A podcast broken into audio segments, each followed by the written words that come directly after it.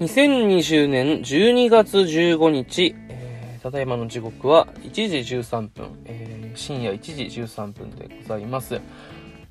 12月ももう半分だよ。怖いね、本当に早いというか、あのーあっという間に新年来るんだろうなと。ただまあ自分としてはすごくこう、年末感っていうのがすごくなくてね、クリスマスっぽさもないし、年末感もないから、なんとも寂しい感じがするんだけれども、えー、今日ね、あのー前お、前お世話になったイベント会社、まあ脱出ゲームとか夏時イベントとか、そういう体験型イベント作っている会社があって、そこで僕は東京にいる時に、2、3、3年ぐらいかな、もうちょっとかな、お世話になったんですけど、イベントスタッフとして参加しててですね、でそこが今、あの、オンラインで、謎解きをやる、あの、イベントをやるっていうことで、そのままデバッグ、えー、テストプレイみたいな感じですかね。ちょっとまあいろんなとこにミスがないかとかっていう確認するために、えー、うちうちでやるものがあって、それにちょっとね、やってみないって言われて、あの、参加してきたんですけど、めちゃくちゃ面白かったですね。本当に面白かった。本来、脱出ゲームとかって、あの、まあ、ウェブ上で始まったもんじゃない。あの、コンピューターの、まあ、ウェブサイトで、えーこの部屋から脱出しろみたいな、そういう、まあ、ゲームが、実際に、この、まあ、オンラインでやってるものをオフラインでリアルに体験できたら楽しいだろうっていうことで、えーオンラインじゃなくてオフラインの脱出ゲーム、リアル脱出ゲームっていうものが始まったんですけど、これがまあコロナの影響で、えー対面、えーまあそういう本当に実際の対面イベントっていうのがなかなかこう世間的に難しくなってる中でいろんなまあそういうイベント会社がですねまたオンラインに回帰していくっていう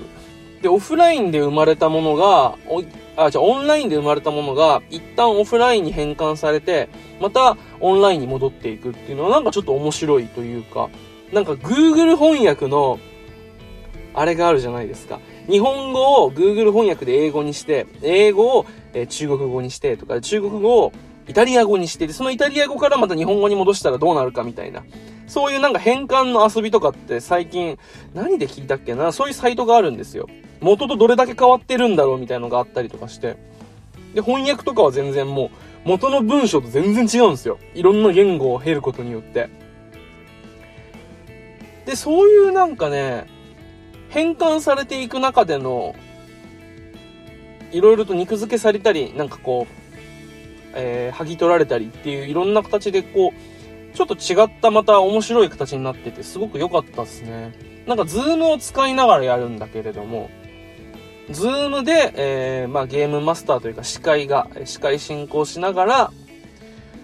まああのー実際の謎解き自体はウェブ上でやるんですよ。で、サイトの URL が送られてきて、で、その中で、えーゲームをプレイすると。ただそれにはまあこう、 Zoom で、その司会者から、例えばヒントが出たりとか、何かのキーワードが渡されたりとか、時間になったらね。で、あとは、えー突然クイズが出たりとか、そのクイズに答えると何か、えー副賞みたいな、そう、ちょっと、便利なアイテムがもらえるとか、まあ、そういうなんかこう、ただウェブ上だけでは完結せずに、実際にこう、オフラインで実際に人と会って体験、あの、体験しているような面白さっていうものを、あの、ここのオフライン、あ、オンライン、ネット上でも再現しようっていう感じがあってですね、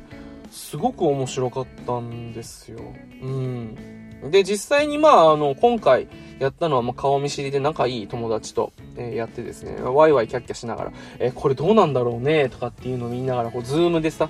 えーあの、お互いの顔見ながら、これってどう思うみたいな、そういう感じのが、すごく楽しかった。新しい感覚でしたね。うん。なんか、実際にこう、まあ、オンラインで、その場から動いてないんだけど、ちょっと他の世界に行ってたような、あの、非日常体験っていうのがあって、謎解き行って実際にこう、紙とペンと、えーと、あとはまあ謎と、ちょっとした演出で、ただの会議室が、えー、別の非日常、例えば事件現場だったりとか、なんかこうドラゴンクエストの RPG の世界だったりとか、そういう風なところに行ったような気分になるぐらいの、あの、非日常感っていうのが味わえるから、それをなんかこう、うまいことズームとか使ったりとかしてね、再現してるのすごく面白いなと思って。で、もともとそういうのがあるっていうのはもうこのコロナの影響でテレワークとかそういう、まあ、 Zoom とか、えー、オンライン会議のツールを使っていろんな遊びを作ってるっていうのは前々から知ったんだけど、なんかいかんせんこう面白そうな想像がつかない。そこそこするんすよね、ああいう値段、あのイベントって。だけど、業界というかまあそういうものが今までなかったじゃない。オンライン上で完結する。まああったのかもしんないけどメジャーじゃないじゃない。俺は知らなくて。面白さが担保されてないものに関しては、こう、どうしたらいいのかなと思って手が出なかったんですよ。で、今回まあデバッグ、テストプレイだけど、えー、体験してみることによって、あ、こういう感じなんだと。じゃあこれをどういう風な方向性で研ぎ澄ましたものなんだろうっていうので、すごく興味がちょっと湧いてきましたね。だからこう、いろいろできることはあるだろうなと思って、遠くの人と、あのー、こういう風に遊べるわけだから、それはすごくなんかこう、面白そうですよねって考えてこう、やってみようっていう風になんか思いましたね。すごく可能性には溢れてるよね。劇団ノーミーツだっけ？ Zoom で完結する演劇とかやってるとこもあるよね。だからこう、ただ、あの、YouTube みたいに、パソコン上で終わって、あの、完結してるものを見るだけでは映像であればいいし、かといって実際に、完全な対面でのオフラインみたいなリアルな体験っていうのはできない中で、じゃあこの目の前にある環境を使ってどういう風なあの非日常体験とか、えー、実際にオフラインで対面した時と同じような体験感体験感覚っていうんだろうかが作れるかっていうのはちょっと課題だし見ものですよね。うん。ぜひね、調べてみると結構あるから、あの、やったことない人は、参加してみると結構面白いんじゃないかなっていうことを思います。これだったら沖縄そういった脱出ゲームのイベントとかあんまないんだけど、沖縄って、やっぱ島国だから、あの、イベントとかライブ、そういう系の更新県なんですよ。更新国じゃなくて更新県。だってもう全国ツアーも福岡までしか来ないし、来ても鹿児島まで来るのに沖縄来ないとかやっぱあるわけですよ。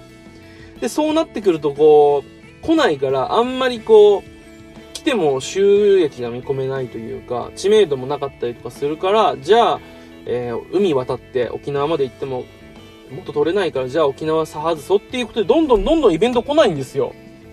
っていう時に、で、やっぱこう、文化も違うからね。内地で、まあ東京とかで流行っている、で、ブームになってるものをそのまま沖縄に持ってきても、やっぱ受けないんですよね、不思議なもんで。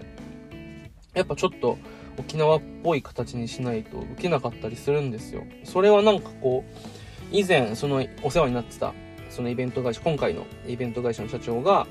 沖縄に来てイベントした時に、広告代理店の人がやっぱりこう、そのまま持ってきたんじゃやっぱ沖縄の人にはまらなくて、ちょっと回収したり、まああの、修正をしたり、アレンジする必要性があるんだよね、あるらしいんだよねっていう話をしてたのがあって、お笑いとかも全然なんかこう、雰囲気違うし。で、俺はそれがあまり好きじゃないんだけど、沖縄のお笑いが。え、これ面白くないんじゃない？って思うんだけど、沖縄もう純粋に沖縄の人はもうギャラッギャラ笑うのよ。沖縄で生まれ、沖縄で育ち、出たことない人とかめっちゃ笑うのよ。すげえひどい言い方してるね、今。ちょっと、剣があるというか。まあ、それぐらいでもなんかこう、文化が違う感覚はやっぱあるんだよね。それは他県の人ももしかしたらあるのかもしれないんだけれども。すごく感じていて。っていうところで、このウェブ上で完結する、ウェブでで楽しめるっていうのは、他のところのコンテンツをこう、パソコン、ネット環境一つあればできるっていうのはすごくやっぱり魅力的ですよね。だから、コロナでいろんなものが奪われていったけど、こういう面に関しては、まあ、なってよかったとは言わないけど、まあ、あの、数少ないプラスの面だったのかなっていうことはすごく思いますよね。うん。めちゃめちゃ面白かったな。でね、それがね、プログラミングで要はウェブページで作られてるわけですよ。あの、簡単な、えー、スタティックな、静的なページではなくて、あの、動的に。やっぱゲーム、ゲームなので入力したら反映されるとか、そういったギミックとかね、あの、クリックしたら、中からアイテム出てくるとか、ポイントもらえるみたいなギミックとかも仕掛けもね、あったり、施されてて、で、こっちはプログラミングを学んだじゃんね。だから今までと違って、そのコンテンツの中身もそうだけど、これをどうやって作ってどうやって運営してるんだろうっていうのすげえ興味があるんだよ。だから、他の人は今日ちょっと謎解きとかのね、謎自体のこう、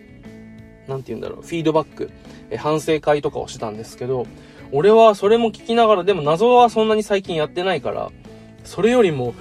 え、これは何で作ってるあ、Vue.js 使ってんのか？俺、勉強してないから、じゃあ勉強したらこういう感じの、なんかゲームっぽいものが作れんのかな？なんてこと思ったりとかして、ずっともうそっちのけで、そればっか見てたんですけど、やっぱ勉強してこう、自分の作りたいものを作る。で、そのための力が、えー、手に入れられるっていうのは、こう、学習においてすげえモチベーションになるなっていうのは、ちょっと思ったりとかして。ちょっとね、年末年始の休み使って勉強して、ああいうの作りたいなーなんてことをね、ちょっと思ったりして、まあそういう、こういうイベント体験したのとは別の意味でちょっとね、ワクワクして、久しぶりにですね、そういうプログラミングでワクワクして、あの、ちょっとモチベーション上がりました。楽しく、楽しそうだなと思って。うん。いや。で、今回のまあその、イベント会社は、もともと企業で忘年会とか、あとは新年会、あとは入社式、入学式、オリエンテーションとかで、まあ、チームビルディング、えー、それぞれの会社の、まあ、新人研修とか、あとは社内でのレクリエーションみたいな形で、会社とか、まあ、その忘年会会場に行って、謎解きをしてたんですよ。実際にね。で、スタッフで行って僕らが、えそこでちょっとした小芝居とかいうか寸劇をして、リアルに感じてもらうと。でもそれができなくなったので、今回まオンラインでこういうことやってみるっていう、まあ、そういうね、まあ、当たり前っちゃ当たり前なんだけど、それでも、本来、えー、まあ、対面でしかできないとされているものを形を変えて同じような体験してもらおうとかっていう、まあなんだろう、手段と目的っていう部分で、手段にこだわらず目的を果たすために手段をこう、いろんな方向から模索できる人っていうのはやっぱ素晴らしいよなと思って、その視点はすごく、視点と姿勢は学ぼうと、なんかね、思いました。すごいなと思って。そう、最近そういうことめちゃめちゃ考えるんですよね。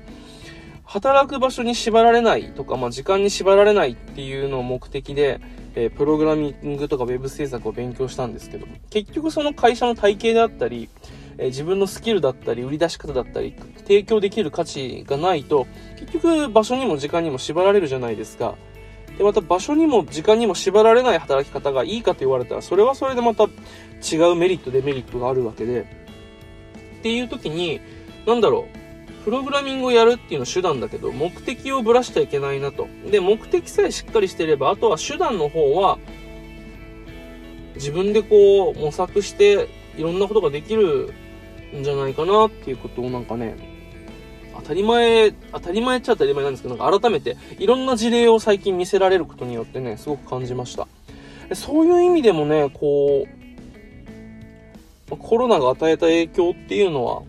でかいですよね。今までの常識が通用しなくて、でも、やらなきゃいけないことはあるから、じゃあ、今ある道具使ってどうにかやろうぜっていうので、まあ、変化を強要というか、ま求められた部分で生まれてきたところは、